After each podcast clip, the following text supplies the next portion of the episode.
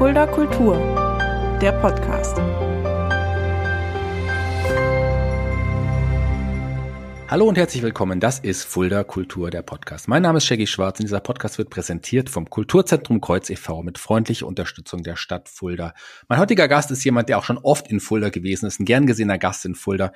Jemand, auf den ich mich ganz besonders freue. Niemand geringeres als, ja, der Journalist und Autor Jan Weiler. Hallo, lieber Jan. Hallo, Michael. Schön, dass du da bist. Freut mich. Wir haben ja schon vor ein paar Monaten drüber gesprochen, dass du endlich mal hier zu Gast äh, sein ja. Und jetzt bist du auch wirklich da. Dich verbindet ja auch eine Freundschaft mit der Anne Baun, die auch schon mal hier bei uns im Podcast war. Ja, die, ähm, die kenne ich, weil die seit vielen Jahren äh, ja halt immer, immer da ist, wenn ich auch da bin. Und eben eine echt gute Journalistin ist. Die kann das, was sie macht. Und ich freue mich deswegen immer, wenn ich nach Fulda komme, dann weiß ich, ähm, da kommt jemand, der es kann. Sehr schön. Das aus deinem Munde, aus dem Mund eines weiteren sehr, sehr guten Journalisten. Da wird sich die Anne auf jeden Fall auch sehr freuen, wenn sie das hört. Ja, du hast ein bisschen Hall im Hintergrund, das äh, bedeutet, du sitzt in einem riesengroßen Raum gerade. Ja, ich, hab, ähm, ich bin umgezogen mit dem Büro. Ich ähm, habe jetzt das Büro im Kölner Dom, äh, im, im rechten Schiff. Das ist jetzt praktisch meins. Äh, und deswegen ist die Akustik ein bisschen hallig. Das ähm, lässt sich nicht ändern. Ich habe jetzt mit denen, mit dem Domprobst gesprochen, da werden jetzt noch so, äh, so, so Dinger abgehängt, so Molltondecken. Äh, um die Akustik ein bisschen zu verbessern. Ja, ja, um die Akustik zu verbessern, wenn wir zwei telefonieren. Sehr gut.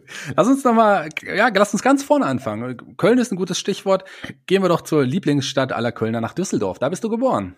Da bin ich geboren. Äh, 1967 an einem äh, relativ regnerischen Oktobertag ähm, an den sich die Düsseldorfer ungern erinnern. Es, war, es muss sehr schlechtes Wetter gewesen sein, sagt man.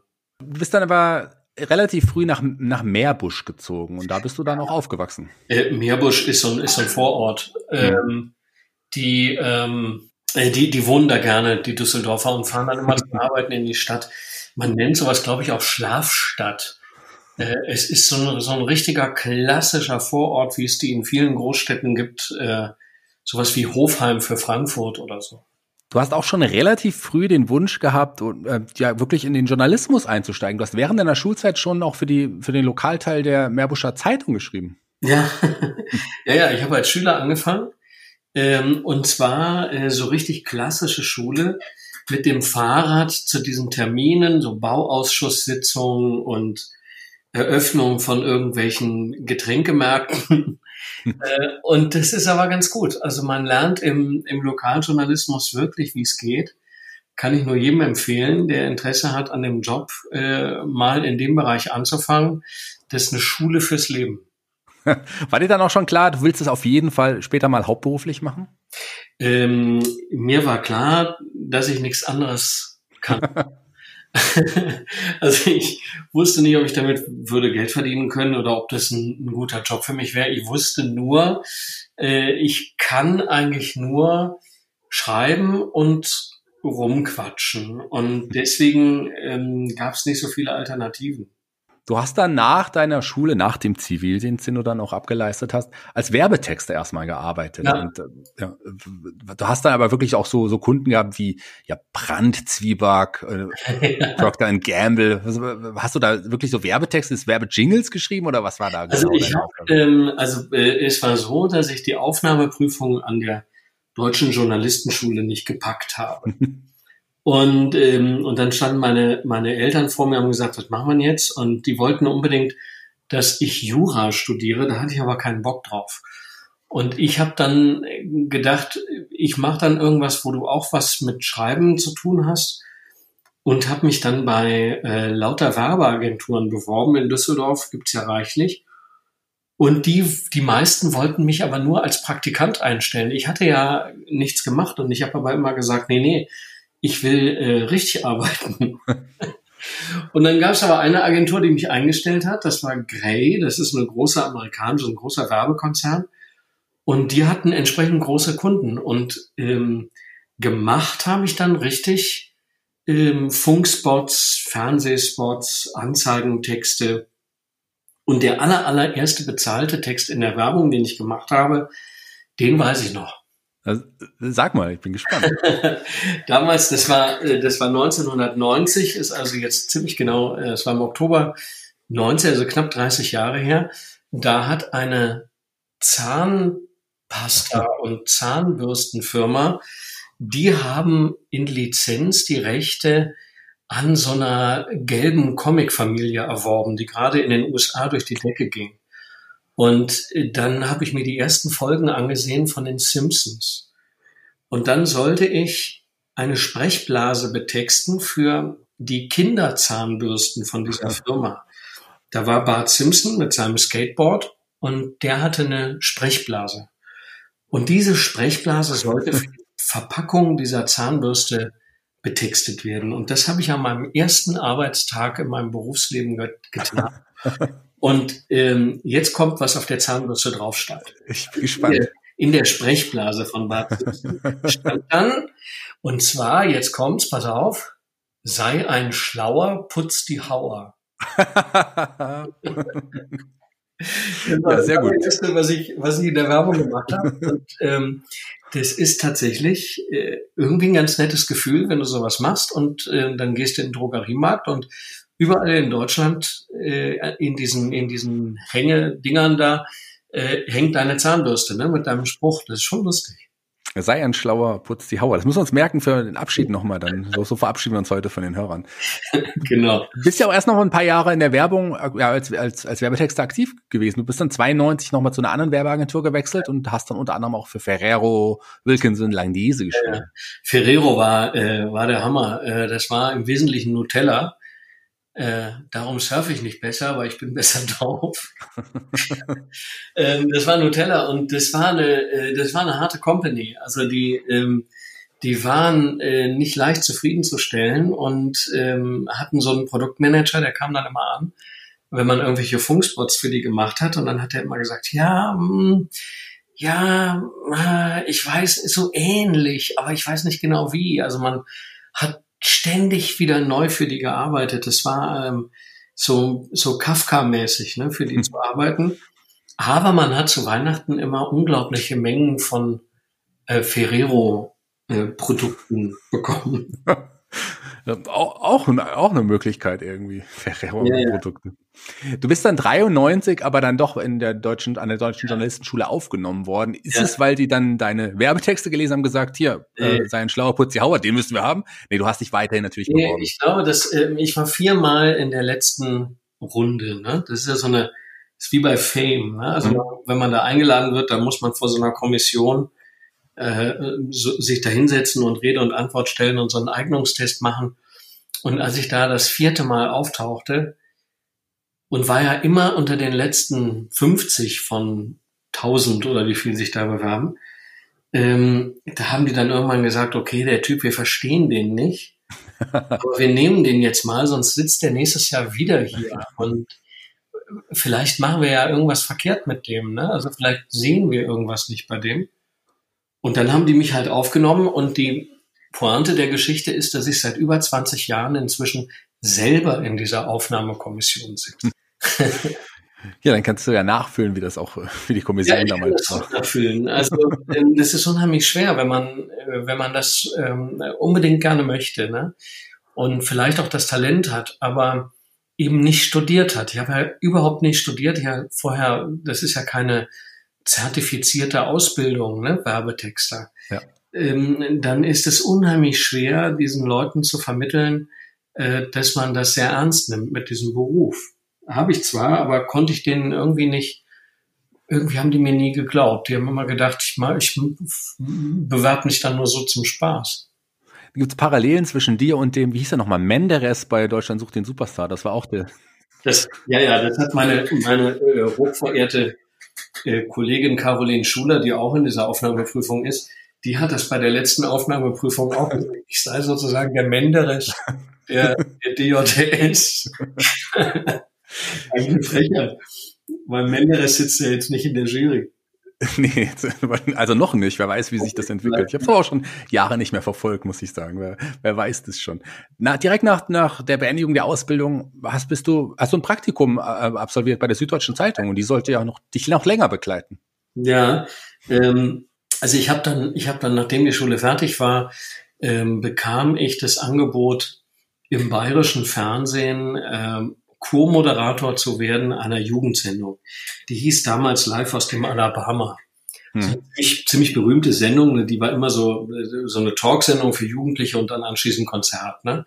Ähm, das war ganz toll und äh, gleichzeitig war ich Praktikant beim Magazin der Süddeutschen Zeitung. Das ist dieses Heftchen, das da freitags immer drin liegt.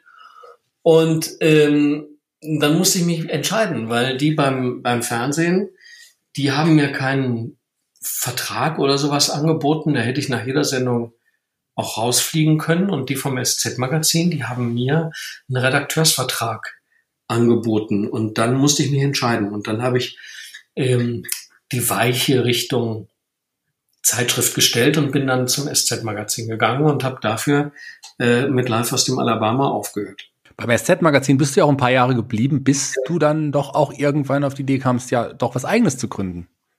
Ja, ja, ja. Ich war dann, ich war dann erst Praktikant, äh, dann war ich äh, Redakteur, ganz normal, so ganz normaler Zeitschriftenredakteur. Und dann wurde ich Autor, ähm, also nicht mehr mit einem festen Schreibtisch, weil ich dann mit einem Freund eine Firma gegründet habe. Äh, wir haben eine Agentur gegründet und zwar eine Agentur, ähm, mit der wir hm, Relaunch-Projekte für Verlage gemacht haben. Also die kamen dann an und haben gesagt, unsere Zeitschrift oder unsere Tageszeitung finden wir nicht mehr so schön und irgendwie so. Ähm, und dann haben wir die renoviert. Mhm. Dann haben wir die also ganz, ganz neu gemacht. Also wir haben die Taz überarbeitet und den Tagesspiegel und die L äh, als Zeitschrift und das hat viel Spaß gemacht. Äh, in der Agentur und gleichzeitig war ich aber immer noch Autor vom SZ-Magazin. Das war also eine ziemliche Rennerei. Also da habe ich mich ziemlich verausgabt. Ähm, in der Zeit ist auch meine Tochter auf die Welt gekommen und mhm. das war ein ganz schöner Stress.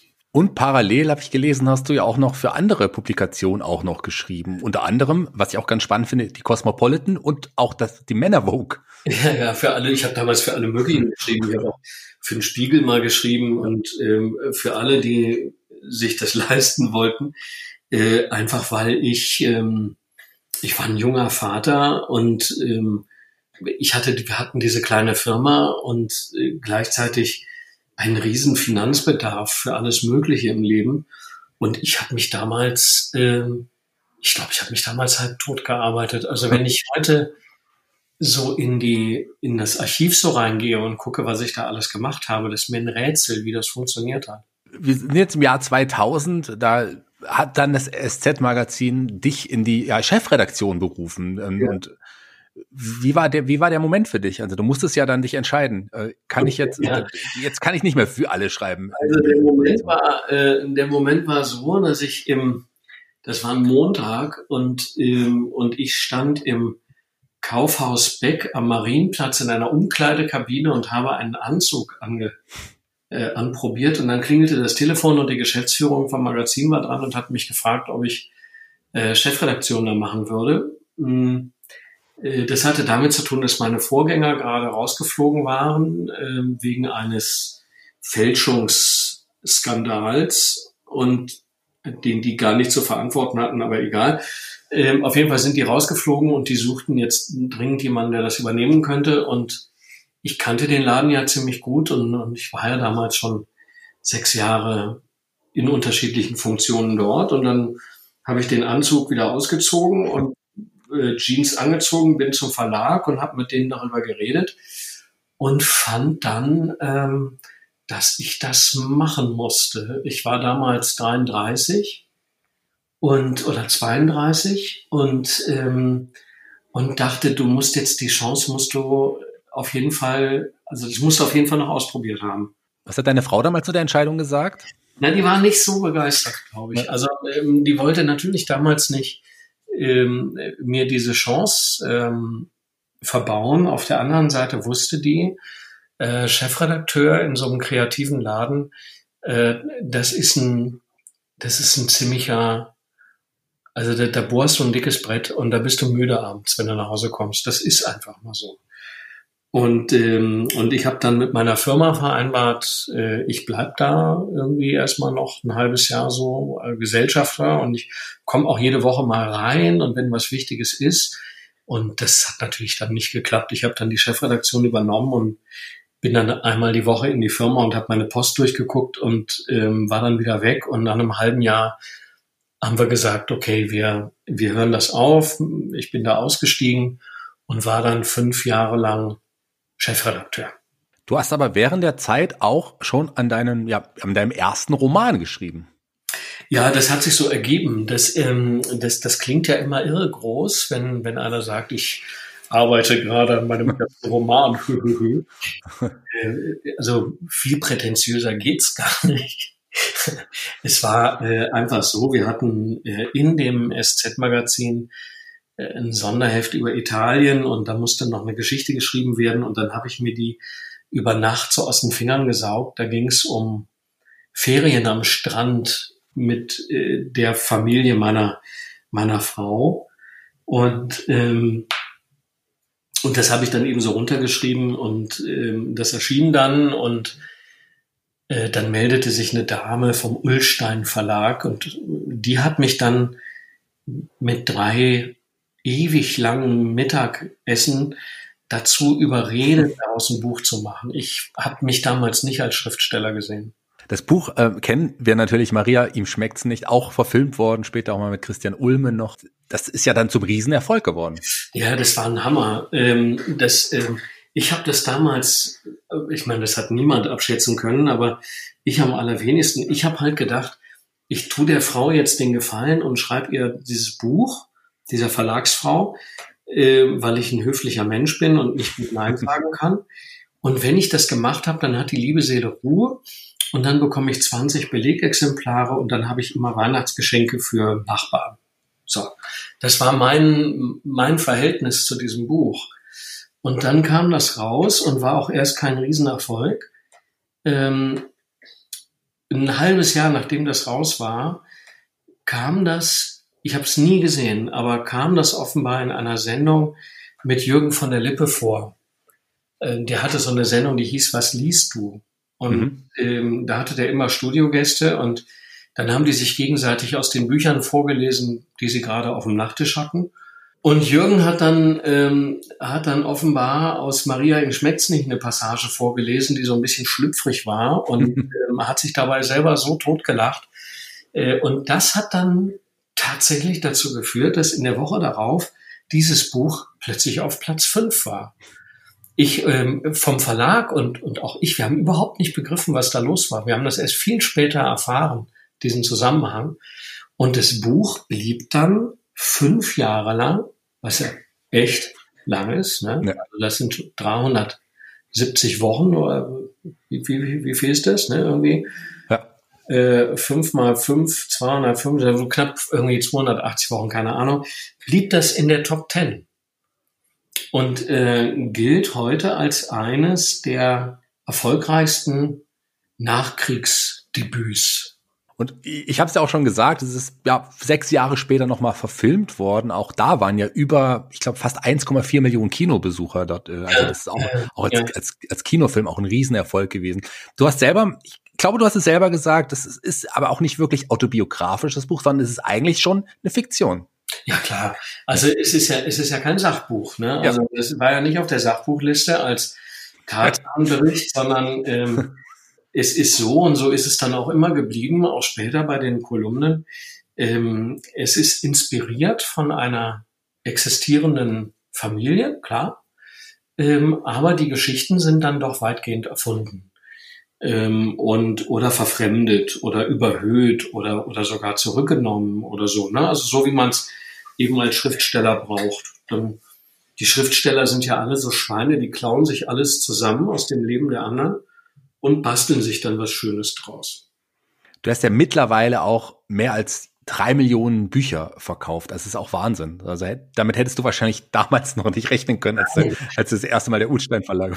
Ähm, als die ähm, als die Barbara Laukwitz damals ähm, mich da überredet hat, ähm, wollte ich mich eigentlich nur dieser Aufgabe höflich entledigen. Das war mein Plan. Außerdem äh, sagte sie bei einem dieser, dieser Mittagessen, es gibt einen Vorschuss.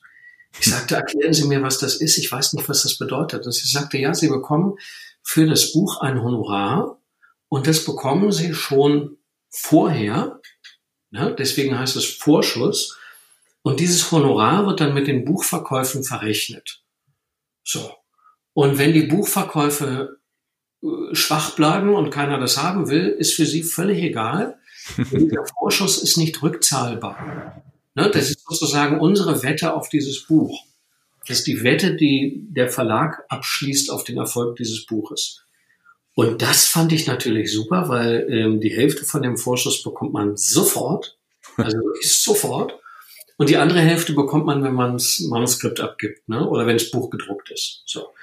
Und, äh, und ich hatte zu der Zeit eine Steuernachforderung vom Finanzamt und kam nach Hause und sagte, hey, pass auf, äh, wenn ich dieses komische Buch da für Ulstein schreibe, dann kriege ich dafür genau äh, äh, äh, Euro und das ist genau das, was wir jetzt gerade brauchen fürs Finanzamt. Und das war eigentlich einer der wichtigsten. Eigentlich müsste ich dem Finanzamt Wolfratshausen äh, einen, einen Strauß winden vor lauter Begeisterung dafür, dass die mich damals dazu gezwungen haben, dieses Buch zu schreiben. Und natürlich auch Jürgen von der Lippe. Hast du jemals mit ihm darüber gesprochen? Ja, ja, ja. Ich habe ich hab ihn, ähm, ich hab ihn ein paar Mal getroffen. Äh, und äh, das erste Mal in einem Hotel, zufällig beim Frühstück.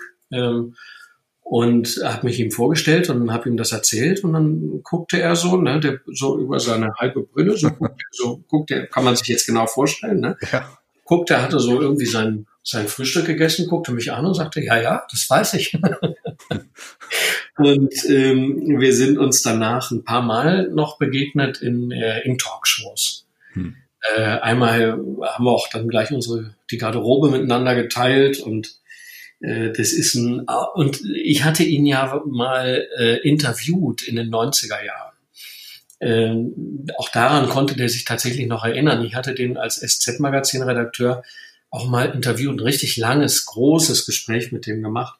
Auch daran konnte der sich tatsächlich noch erinnern. Und das ist natürlich ein Kompliment, ne, wenn einer das kann. Klar. Klasse Kerl. Auf den, ähm, auf den dein Debütroman folgte ja dann auch noch eine Fortsetzung. War das eine gemeinsame Entscheidung zwischen dir und dem Verlag oder, oder wolltest du das unbedingt? Ja, die Geschichte war noch nicht zu Ende erzählt. Also ich hatte so das Gefühl, also es ging nie, gar nicht darum zu sagen, man äh, schlägt jetzt da noch irgendwie so Funken aus diesem Material, um noch viel reicher zu werden, sondern äh, die Geschichte war einfach noch nicht zu Ende erzählt und, und gab wirklich einfach genug Stoff her, um noch einen zweiten ähm, Teil zu machen oder eine Fortsetzung, ähm, die ich tatsächlich auch bisschen besser finde. Mhm. Also Antonio im Wunderland ist, glaube ich, im Vergleich zu Maria im Schmeckt's nicht, ähm, das bessere Buch. Da ist ein bisschen mehr, ähm, da ist ein bisschen mehr Überlegung drin, also auch ein bisschen mehr Struktur, ein bisschen mehr Dramaturgie. Es kam ja zu der Zeit auch dann zu deinen ersten ja, Live-Lesungen, zu, zu richtigen Touren. Du bist ja dann wirklich auch getourt und, und bist vor Publikum aufgetreten. Ja, ja, das, ähm, das ergab sich dann einfach. Ähm, ich habe dann ähm, komischerweise ähm, haben die mir zugetraut, dass ich das erste Buch Maria ihm schmeckt's nicht selber einlese als CD. Ich hatte dann einen sagenhaft guten Regisseur, der mir unheimlich viel beigebracht hat. Denn ich habe ja keine äh, richtige Sprecherausbildung. Ne? Ich habe so, ich habe sowas bekommen in der deutschen Journalistenschule, so einen Kurs, aber das ist nicht dasselbe. Und dieser Regisseur hat mir dann sehr viel beigebracht und irgendwann kamen dann Anfragen, ob ich nicht auch Lesungen mache. Und ich war ja noch fest angestellt und äh, habe dann immer freigenommen und bin dann irgendwo hingefahren, irgendwie so nach Kassel oder so mit dem ECE e vorlesen und wieder zurück und habe dabei festgestellt, dass ähm, mir das ziemlich viel Freude gemacht hat. Es hat dann echt einfach totalen Spaß gemacht. Und äh, irgendwann musste ich mich dann entscheiden zwischen SZ-Magazin und Chefredakteur und Konferenzen leiten und äh, Budgets einhalten und Personalgespräche führen und Überschriften ausdenken oder ähm, kündigen und Künstler werden. Ja. Glaube, du gehörst ja auch zu, oder bist vielleicht sogar der Autor, den wir hier aus in Fulda vom Kreuz aus am häufigsten gebucht haben. Also du bist ja auch wirklich eigentlich immer, wenn es eine neue Lesereihe gibt von dir, bist du immer bei uns gewesen. Jedes Mal. Und ja. auch mit dem neuesten Buch übrigens, mit, dein, mit der ja. Vorpremiere. Ja, das stimmt. Das war sogar Premiere. Ja. Ähm, das erste Mal war ich da, das war aber noch nicht bei euch. Das war 2004, glaube ich. Hm. Zwei, ich glaube 2004 oder 2005. Ähm, und das war damals noch äh, in einer Buchhandlung. Ich weiß aber nicht mehr genau in welcher. Ich kann sein, bei Thalia vielleicht. Und ähm, da ist dann was passiert, was mich dann also wirklich mit Fulda sehr verbunden hat. Ich habe damals für die Zeit, für Zeit Online, einen Reiseblog geschrieben. Äh, und zwar äh, natürlich auch über meinen Aufenthalt in Fulda. Mhm. Das gab es dann später als Buch, das hieß dann in meinem kleinen Land. Das war so ein, so ein, so ein Reisetagebuch. Und ähm, da musste man dann immer gucken, was fällt einem denn in der Stadt ein. Ne? Man kommt jeden Tag in eine neue Stadt und muss dann panisch gucken, dass man irgendwas erlebt. Und in Fulda ähm, war das ein Wahlplakat von der SPD. Und da waren die ganzen SPD-Kandidaten für den Fuldaer Stadtrat, die waren da alle abgebildet und diese Bilder waren wirklich grauenhaft. Die sahen also wirklich alle aus äh, wie so, ähm, wie so Chemotherapie-Patienten. Also die hatten alle sowas käsig, sowas, also die, die Bilder waren wirklich einfach entsetzlich. Äh, und darüber habe ich mich dann in dem Blog lustig gemacht. Und ähm, besonders, glaube ich, damals über den Bürgermeisterkandidaten. Ja. Und ähm, es war halt, war halt ein Spaß. Man musste halt jeden Tag gucken, was man irgendwie, ähm, was man da irgendwie für dieses blöde Reisetagebuch macht und zack, ähm, hat die von dir schon erwähnte Anne Bauen von, den, äh, von der Fulda Zeitung, die hat dann ähm, dafür gesorgt, dass als ich das nächste Mal kam, ich ein Treffen mit dem hatte. auf der Bühne. Okay. Äh, haben wir uns haben wir uns gesprochen und kennengelernt. Das war wirklich sehr lustig und sie hatte das arrangiert äh, und ich musste dann Abbitte leisten für diese unbotmäßige Berichterstattung und ähm, fand ich zum Beispiel äh, wieder ein echt gutes Beispiel für gelungenen und kreativen Lokaljournalismus. Und weil ich ja selber aus dieser Ecke kam, ähm, ne, fand ich, war ich immer begeistert, wenn jemand eine gute Idee hatte ne, und nicht einfach nur gesagt hat, oh, da kommt er jetzt irgendwie und liest. Ja, und dann äh, danach hatte ich, glaube ich, ähm, äh, immer, äh, war ich immer bei euch im, im Keller.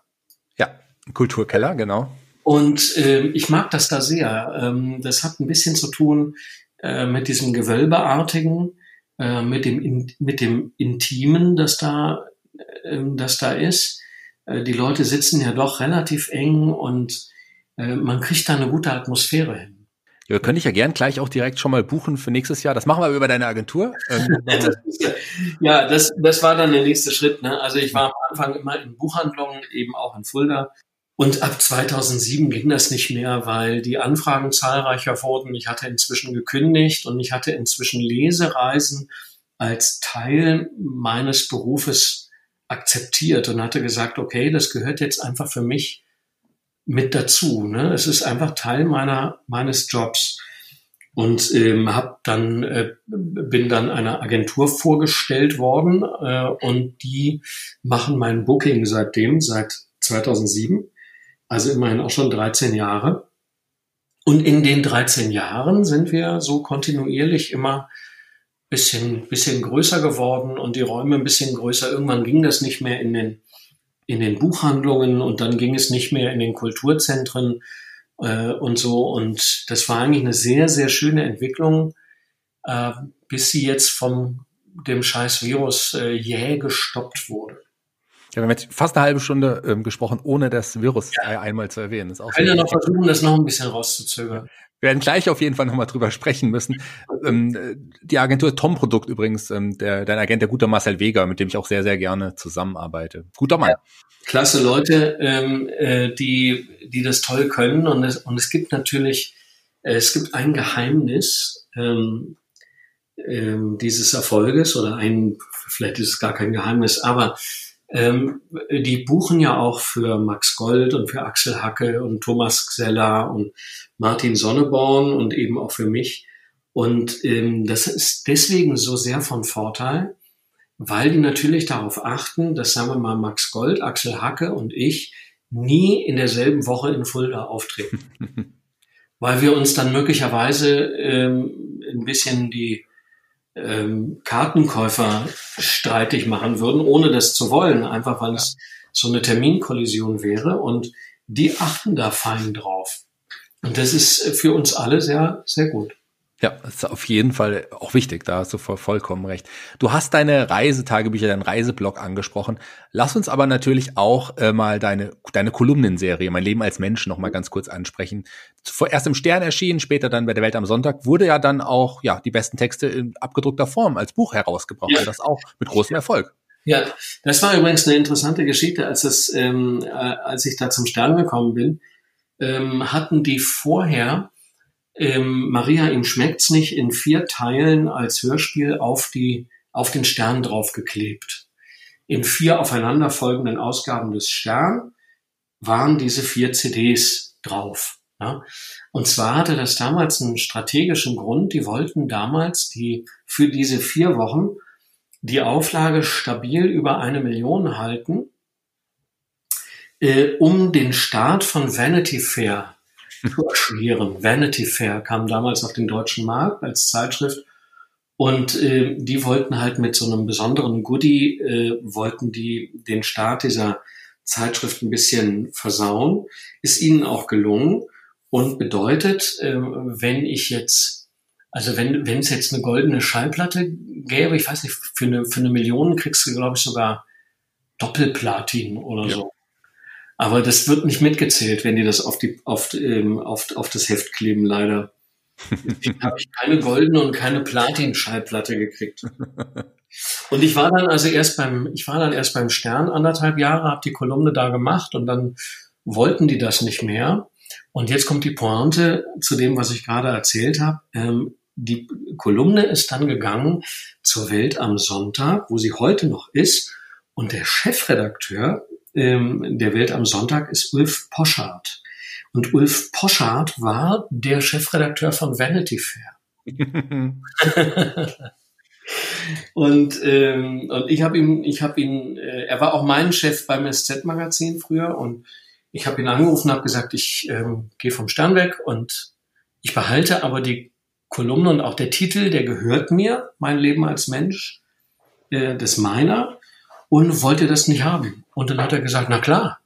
Und seitdem äh, bin ich dort, seit August 2008. Wie kam dann irgendwann die Entscheidung, wirklich die 2009, glaube ich. 2009.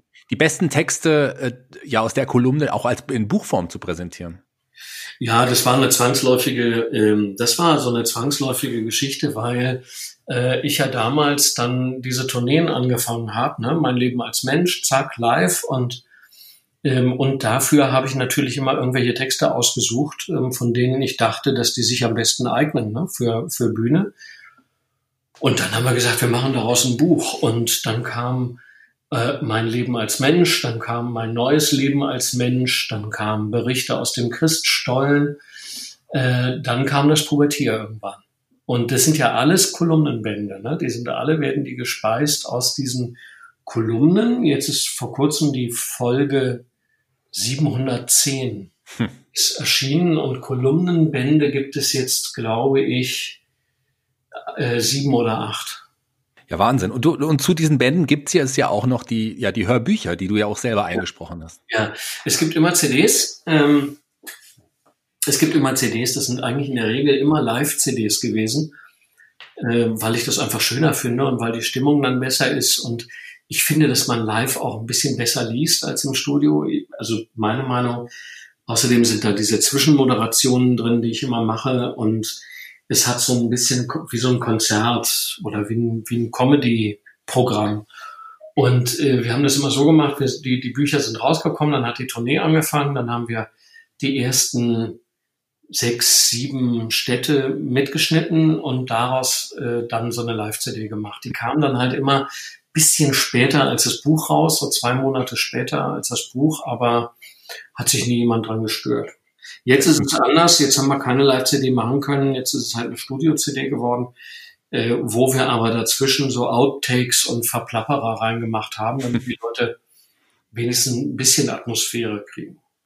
Ich würde sogar sagen, eher im Gegenteil. Die Leute stören sich nicht dran, sondern die Leute kaufen einfach beides natürlich. Die Leute lesen erst das Buch, dann sehen sie dich live und dann wollen sie natürlich das auch nochmal auf CD miterleben. Zum Glück, also ähm, es ist wirklich so. Also es hat viele Leute gegeben, ähm, das kennt man ja auch von sich selber, ähm, die diese Live-CDs rauf und runter gehört haben und dann mit den Kindern in den Urlaub und über den Brenner und an den Gardasee und wieder zurück und stundenlang. Und wenn die dann ähm, wenn die dann drei Monate später bei mir äh, zu einer Veranstaltung gekommen sind, dann kam die mal, auf der Live-CD ist das und das aber ein bisschen anders, sagen die dann. das haben sie auf der, auf der Live-CD ist das ein bisschen anders. Klar ist das ein bisschen anders, aber äh, das Interessante ist, dass man, das ist ja wie wenn man alte Otto-Platten hört, ne? Diese ganz alten. Man hat ja auch die Intonation, den Sprachrhythmus, die, man hat das ganze Timing total im, im Kopf. Ne? Es ja. bleibt total drin. Und wenn man das dann heute nochmal äh, äh, live dargeboten hört, denkt man sich, das ist aber ganz anders als auf der Platte. Ich bin auch ein großer Otto-Fan gewesen. Ich, als Kind konnte ich auch alles, wirklich die ganzen Platten mitsprechen. Das, das, ja, das war, das war eine Wahnsinns, ähm, das war eine Wahnsinnsschule ne? für, für, für Kinder, äh, um äh, zu begreifen, wie Witze funktionieren. Ja, wie, wie, wie geht denn das? Also diese, diese Otto-Platten, ähm, die waren ja deswegen so toll, nicht nur weil sie so gut verständlich waren, weil es einfach, es einfach war, sondern weil der so ein irre gutes Timing hatte. Hm. Na, man konnte die ja wie so Gedichte einfach mitsprechen. Diese Absolut, ja. Auch heute noch. Also ich kann, glaube ich, äh, Otto-Texte noch immer nachsprechen, obwohl ich die vielleicht seit Jahren nicht mehr gehört habe. Aber das ja. hat sich einfach eingebrannt. Ja, ja, der Schrankenwärter von Kleinwolferode ne, hat die Schranke zu spät zugemacht, da hat er etwas Zug gekriegt. Ja, ganz genau. und das sind natürlich Sachen, die musste man sich dann von den Eltern erstmal erklären lassen. Aber äh, natürlich schon, das war schon alles sehr toll. Damals war Comedy lustiger als heute. Das stimmt größtenteils auf jeden Fall. Da, da, da, ich glaube, da würde keiner was Gegenteiliges sagen. Lass uns einen weiteren Kreis von dir nochmal schließen. Du hast ja am Anfang deine die Fernsehsendung angesprochen, die, die du damals auch moderiert hast. Äh, für dich gab es ja dann auch mal deine eigene Sendung, Weilers Welt auf Dreisat. Wie kam es dazu? das war unshaggy. Das war, glaube ich, das war, glaube ich, die meist nicht gesehene Sendung des Fernsehens. War so erfolglos dass sie den ohnehin schon mikroskopischen Marktanteil von Dreisat am Sonntagnachmittag noch glatt halten. so erfolglos war diese Sendung. Ähm, das war eigentlich, ein, das, die, die, Sendung hatte ein sehr schönes Konzept. Ähm, das stammt aus Finnland und ist, glaube ich, bis heute dort eine sehr beliebtes, äh, das ist eine sehr beliebte Sendung. Und die Idee der Sendung ist, dass egal wie schwachsinnig deine Theorie ist, also deine Arbeitshypothese bei einer Recherche, du wirst immer irgendwelche Verrückten finden, die total ernst dieser Meinung sind. Also ich sag mal zum Beispiel, äh, an allen Kriegen dieser Welt sind nur die Frauen schuld. Also totaler Blödsinn. Und diese Finnen, die haben dann eine Art Wissenschaftssendung gemacht, wo einer rumfährt und dann ähm, Experten oder vermeintliche Experten, Leute, die das wirklich ernst meinen, äh, dazu befragt.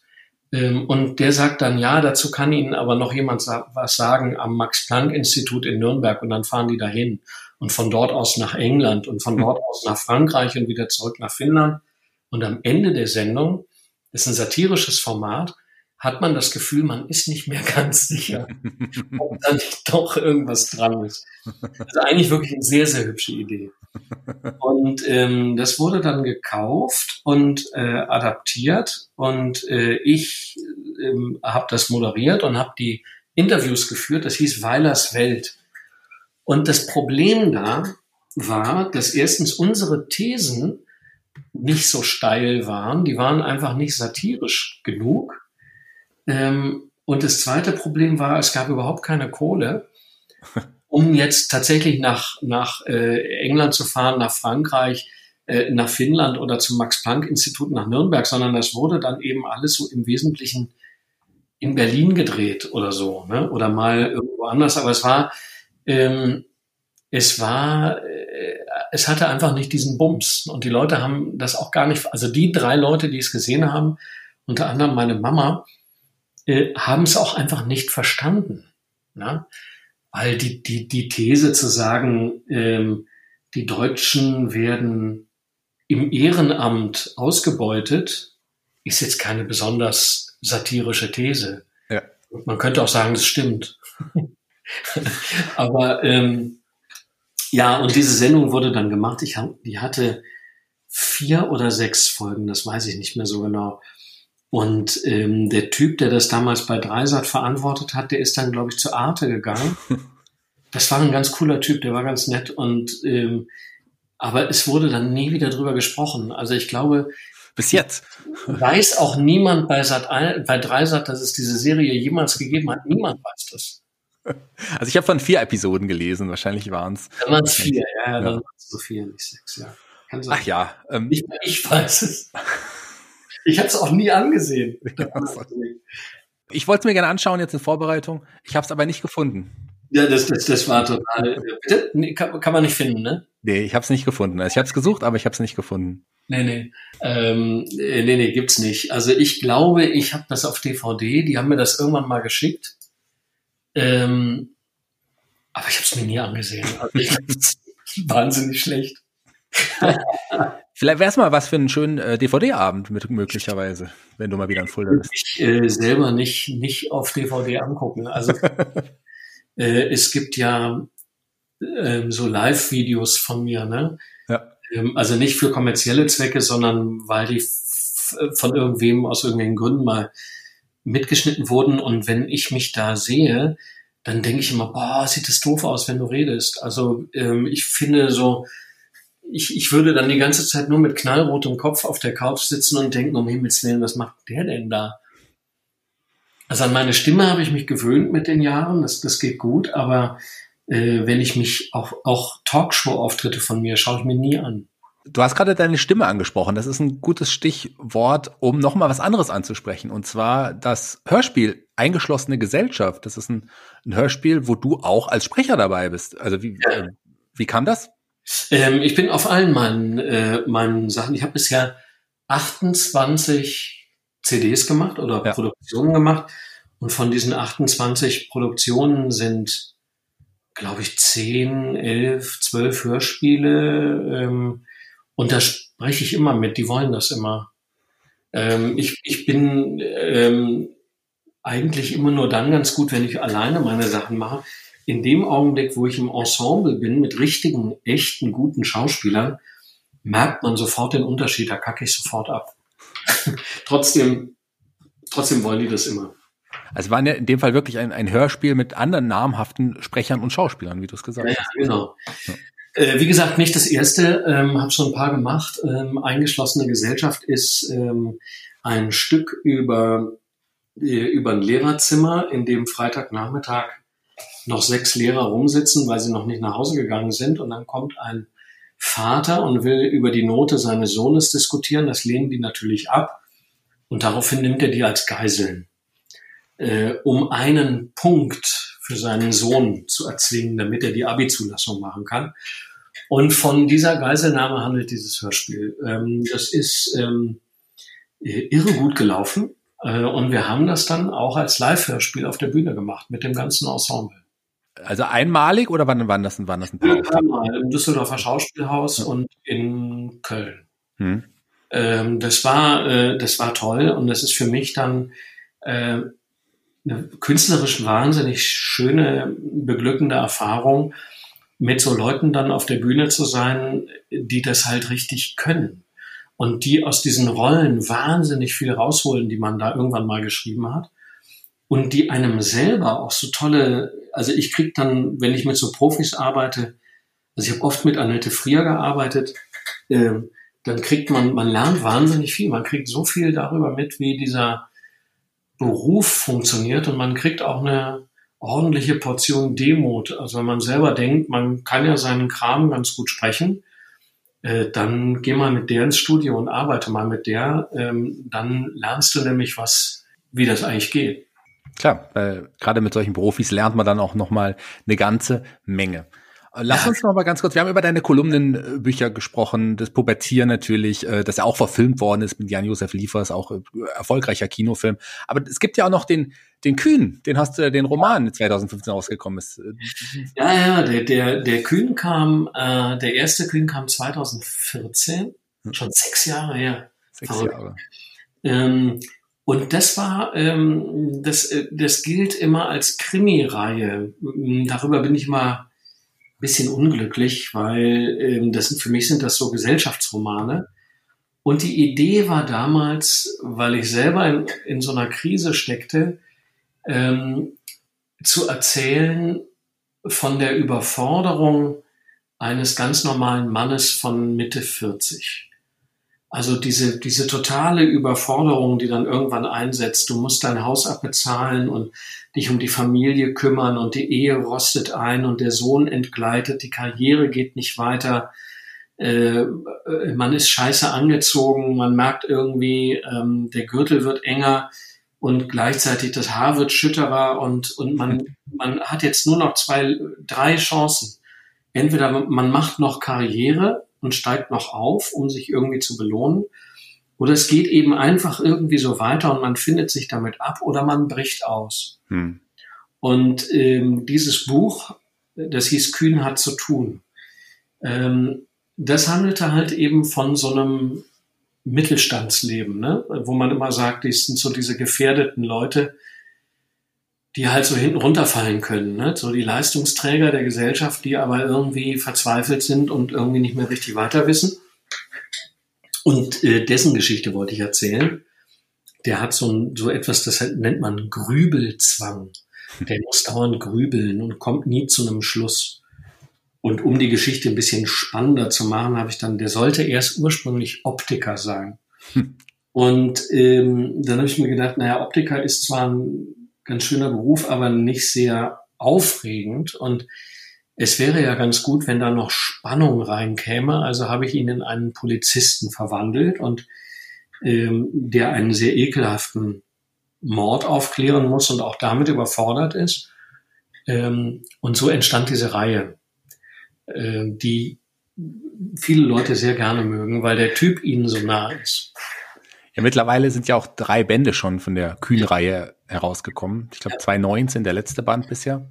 Und äh, jetzt müssen wir es aber endlich mal ansprechen. Also parallel äh, zu der zu der Zusammenstellung von dem Kolumnenband äh, die Eltern ähm, ja kam etwas was uns heute noch immer sehr beeinflusst und auch dich äh, de, deine Tour auch geplante Tour auch ja komplett erstmal auf Eis gelegt hat Corona wie war das für dich genau 49 Minuten rum auf die Sekunde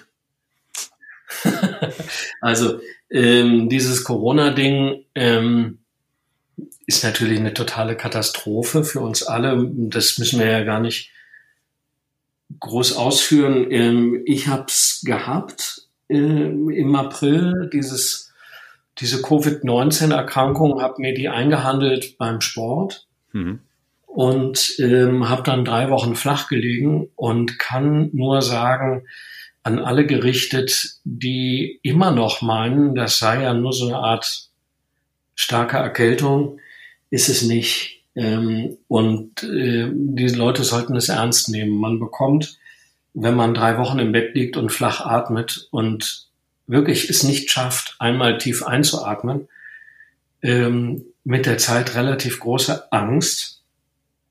Man hat sehr hohes Fieber ähm, was, was auch sehr bedrückend ist. Und ich für meinen Teil, das ist ja bei den Leuten sehr unterschiedlich, hatte irre Kopfschmerzen, die also auch nicht mit Ibuprofen und zusätzlich noch Novalgin-Tropfen weggegangen sind. Also ich hatte drei Wochen lang irre Kopfschmerzen, wirklich hm. verrückt. Also ähm, sehr, sehr unangenehm und in den Folgen ja auch für uns alle bisher nicht absehbar. Ne? Hast, hat, hat es noch Nachwirkungen, deine, deine Covid-Erkrankung? Ja, ja, hat's. Ähm, ich habe ich hab dann äh, meinen Geruchssinn verloren. Hm. Der war richtig weg. Ne? und erstaunlicherweise Geschmackssinn nicht. Man okay. denkt immer, das hängt total miteinander zusammen, ist aber offenbar nicht so. Ich habe dann nach der Erkrankung äh, im Mai, Juni, Juli, August, September, Oktober eigentlich nur dann was gerochen, wenn ich mir zum Beispiel eine Lavendelblüte in die Nase gesteckt habe. Ne? Dann mhm. habe ich es gerochen. Oder die, die Nase in den Espresso reinhalten, dann so ein bisschen. Und jetzt hat sich das ein bisschen verändert. Äh, jetzt kann ich zwar äh, Dinge wieder riechen, aber manche Dinge riechen falsch. Schwer zu erklären. Ähm, und, und inzwischen, und sie schmecken auch falsch. Also jetzt ist der Geschmackssinn auch betroffen. Ich kann zum Beispiel geschmacklich einen Camembert und eine Salami nicht voneinander unterscheiden. Nur anhand der Textur im Mund, ne? Klar, fühlt mhm. sich anders an. Ähm, und dann gibt's sowas wie eine Geschmackserinnerung und du denkst dir, aha, okay, das muss eine Salami sein, weil sich das so anfühlt. Ähm, aber es schmeckt äh, gleich. Und zum Beispiel ähm, Orangenlimonade schmeckt in meinem Mund wie, das, jetzt kommt was ganz Merkwürdiges, wie gekochter, gebutterter Mais. Okay. Es hat einen ganz intensiven Maisgeschmack, auch Mandarinen. Hm. Ähm, und ich habe diesen, diesen, dieses merkwürdige Aroma auch oft in der Nase. Ne? Ich war mit meinen Kindern an meinem Geburtstag essen und ähm, kam da rein und sagte, hier riecht's komisch. Und meine Kinder sagten, hier riecht's nach gar nichts. Hm. Und ich hatte die ganze Zeit diesen scheiß Geschmack oder dieses komische Aroma in der Nase und es geht auch bisher nicht weg. Das ist jetzt neu. Ich hab, war dann beim Arzt und er sagte, ja, also es kann im Laufe dieser Covid-Geschichte durchaus sein, dass sich solche Wahrnehmungen ändern und verschlechtern oder verbessern. Wir sind zu früh, um das richtig evaluieren zu können, aber Sie können darauf hoffen, dass es wieder weggeht. Ja, da möchte ich doch alle Hörer auch nochmal bitten, wirklich diese, diese ganze Pandemie auch wirklich ernst zu nehmen. Gerade also man muss, äh, man muss einschränkend sagen, damit jetzt nicht wieder die ganzen Idioten äh, hinterm Busch herkommen, die sagen, der soll sich nicht so anstellen. Hm. Ähm, natürlich, äh, äh, man hat Glück, wenn man nur den Geruchssinn verliert. Und man hat Glück, wenn man äh, für ein paar Monate lang keine Mandarinen essen kann, weil sie nach Mais schmecken. Dann hat man Glück. Äh, ich beklage mich nicht. Ich bin da sehr demütig und sehr klar. Ähm, aber ich weiß, was es bedeutet, weil ich einen Arzt kenne, der diese Menschen betreut, was es bedeutet, über Wochen und Monate beatmet zu werden. Hm. Ähm, die Muskeln werden abgebaut, man, man kann danach weder laufen noch sitzen noch sonst irgendwas. Es muss alles neu gelernt werden und die Folgeschäden sind zum Teil erheblich. Also wenn einer erzählt, ähm, das sei ja alles nicht so schlimm und man würde das alles dramatisieren, dann hat derjenige schlicht und einfach keine Lust, sich mit den Dingen auseinanderzusetzen. Also meine Lebensgefährtin arbeitet ja auch auf Intensivstation und äh, ja, hat ja, auch tagtäglich mit den Covid-Patienten. aber ganz genau wissen, hm. wovon ich gerade spreche. Mhm. Ähm, lass uns doch mal, lass uns doch mal zu der privaten Person Jan Weiler jetzt zurückkommen. Du bist ja jemand, der auch andere Interessen hat neben das neben dem Schreiben ganz, ganz, du, du, du liebst zum Beispiel auch ja Filme. Ja, ja. Filmfreak. Aber ich finde, das ist kein Hobby. Also jeder mag Filme. Ähm, äh, ich, ich, ich mag Filme, ich mag Musik. Äh, ich spiele Schlagzeug und ähm, habe aber mit dem Umzug in die Stadt äh, mein Schlagzeug äh, meinem Neffen vermacht weil das hier in so einer Mietwohnung in der Stadt äh, geht das nicht. Das macht einen wahnsinnigen Radau, äh, wenn man da übt und spielt. Und habe mir irgendwie vor zwei Jahren so ein Elektroschlagzeug gekauft. Und das kann man dann mit Kopfhörer spielen. Ne? Das ist dann für die äh, anderen Menschen nicht so belastend. Aber ist das Gefühl das gleiche auf dem Elektroschlagzeug? Nee, ist nicht das gleiche. Also ähm, das Ding hat schon ein paar gute Sounds und das Spielgefühl ist auch ganz okay. Also der sogenannte Rebound von dem von diesen Fällen, ne, von diesen Toms, ist so okay. Ähm, aber erstens, die Becken taugen eigentlich nichts. Ne? Das ist einfach nicht dasselbe Spielgefühl und auch nicht derselbe Klang. Und dann ist natürlich ähm, der Bums von einem richtigen Schlagzeug, das, das macht natürlich mehr Bock, als über Kopfhörer so einen synthetischen Sound zu hören. Ne? Ja. Richtiges Schlagzeug spürst du ja richtig. Wenn du auf dem Hocker sitzt, dann das, das ist ja dann organisch. Ne? Und so wird es nie, wenn man äh, so ein elektronisches Schlagzeug spielt.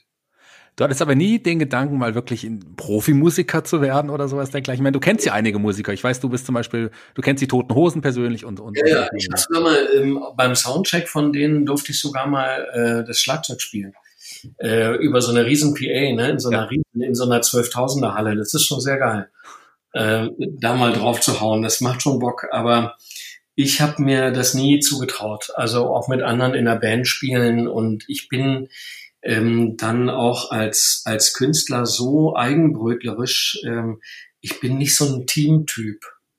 Und ich könnte mich dann auch nicht so einem, und in der Band sind ja immer Sänger, Gitarristen, das sind ja immer so die Alpha-Tiere. äh, und da hätte ich nie Bock drauf, mich dann unterzuordnen. Ne? Als Schlagzeuger bist du immer hinten auf der Bühne, bist nur zur Hälfte zu sehen und äh, bist auch der Arsch, wenn, wenn, wenn es, äh, wenn, wenn die anderen rausfliegen ähm, aus einem Lied nee, das wäre nichts für mich gewesen. Und ich bin auch nicht gut genug. Also ich habe da hohe Ansprüche. meine, meine beiden Brüder ähm, äh, spielen auch, also mein kleiner Bruder und ich, wir spielen beide Schlagzeug. Mhm. Wir hatten auch in unserem Elternhaus zwei Schlagzeuge äh, im Keller. Wir haben manchmal zusammengespielt und mein großer Bruder dann noch E-Gitarre. Das war natürlich ein, kannst du dir gar nicht vorstellen, was wir für ein lauter Haushalt waren. so ein bisschen das Hausmusik. War die, das war für die, für die Nachbarn war das echt hart. Lass uns noch ein letztes Thema kurz ansprechen. Ja, du bist ja ein sehr beliebter Künstler, die, die, die Leute lieben dich. Aber lass uns das mal versuchen zu ändern. Die Anne Baun hat mir nämlich einen kleinen Tipp gegeben. Äh, ich soll dich darauf ansprechen. Du bist FC Bayern-Fan. Ich weiß nicht, warum sie das jetzt macht. Äh, was soll das? ja, sie ist, sie ist äh, auch toll. Sie ist Dortmund. Das ist diese lästige, doofe Ruhrpott-Folklore, aber dann äh, Aktiengesellschaft. Ne? so, so viel mal zum BVB. Ähm, ich bin Bayern-Fan und zwar seit meiner äh, frühen Kindheit. Und ich bin ja aus dem Rheinland. Und ähm, naja, und da war es eben so, in meiner Kindheit in den 70er Jahren waren alle entweder Gladbach-Fans dort ne, oder Fortuna. Und äh, ich wurde dann, als ich so fünf oder sechs war, im, im Fußballverein gefragt, was bist du für ein Fan? Und äh, weil die alle entweder Gladbach oder Fortuna waren, dann habe ich mir so überlegt, also ich wollte so Exoten, also ich wollte irgendwie nicht das, was alle anderen und dann auch aus Gerechtigkeit, weil die keinen Fan hatten, habe ich gesagt, ich bin Bayern. Und das kannst du im Leben nur ein einziges Mal ich bekenne. Und äh, das habe ich damals getan und dabei ist es ganz einfach geblieben. Hm. So, It's lonely at the top, mein Lieber. Dafür muss ich aber viel aushalten, also auch in Düsseldorf. Ne? Also die, die, äh, die Jungs von den Hosen ziehen mich damit auch auf. Und ich bin aber auch ein bisschen Fortuna. Okay. Also ich bin jetzt kein großer Fußballfan, aber ich sollte und wollte dich darauf mal ansprechen. Lieber Jan. Ich finde, das ist doch nichts Schlimmes. Das ist, das ist übrigens der größte Sportverein der Welt. Eben. Ne? Also ähm, es gibt durchaus noch zwei, drei andere, die den auch gut finden. Da ist man doch jetzt nicht gleich, da ist man doch jetzt nicht gleich Exot. Es hätte ja schlimmer sein können, du hättest ja sagen können, du bist Schalke-Fan. Nee, das hätte ich nie gesagt. äh, Schalke, Schalke war nie, äh, war nie mein Ding. Echt nicht. Nee. ja, gut, das kann man nachvollziehen. Selbst ich. Dann eher, äh, dann eher die Eintracht, ne? So die Eintracht der frühen äh, 90er Jahre mit Uwe, Bein, äh, Uwe Bein und äh, Jeboa und, und Uli Stein. Super Mannschaft. Ja. Auf jeden Fall. Also da, ich habe ja lange Zeit auch Fußball verfolgt. Ich war frü früher, als ich noch Fußballfan war, VfB Stuttgart-Fan. Das ist nur mal so. Ja gut, das ist jetzt natürlich ganz hart. ja, das war die Klinsmann-Zeit. Das ist ja so ein total irre langweiliger Verein, oder? Ähm, ja. Mehr kann ich nicht dazu sagen. Lieber Jan, vielen, vielen Dank, dass du die Zeit genommen hast. Ja, keine Ursache für Fulda Kultur. Aber eine Sache noch, jeder Gast hier, der bei Fulda Kultur zu Gast ist, darf sich einen Musiksong aussuchen für unsere Spotify-Playliste. Und ich weiß, du bist ein Musikfan. Welchen Song hättest du denn gerne auf unserer Playliste? Ähm, wie wär's denn mit äh, Rock Hard Times von den Eels? Sehr guter Wunsch. Kommt auf jeden Fall jetzt sofort auf die Playliste. Ich sag schon mal äh, vielen Dank, dass du da warst. Die ich Schlussworte danke. gehören dir und äh, wir erinnern uns an das, was wir vorhin gesagt haben. Vielleicht erinnern wir uns ja an den Zahnpasta-Slogan. okay, der kommt gleich als allerletztes. Ähm, kommt der. Äh, lieber Shaggy, danke für die Einladung. Ähm, ich komme, sobald sich das wieder äh, anlässt, ähm, komme ich wieder zu euch. Äh, Ende August war ich ja da und trotz Corona-Schutzmaßnahmen war es ein toller Abend damals bei euch im Hof da. Ähm, ich komme gerne wieder. Ähm, ich bin da sehr gerne. Ähm, hoffe, wir sehen uns dort und ich rufe allen Leuten zu. Leute, sei ein schlauer Putzgeber. Dankeschön. Tschüss. Ciao.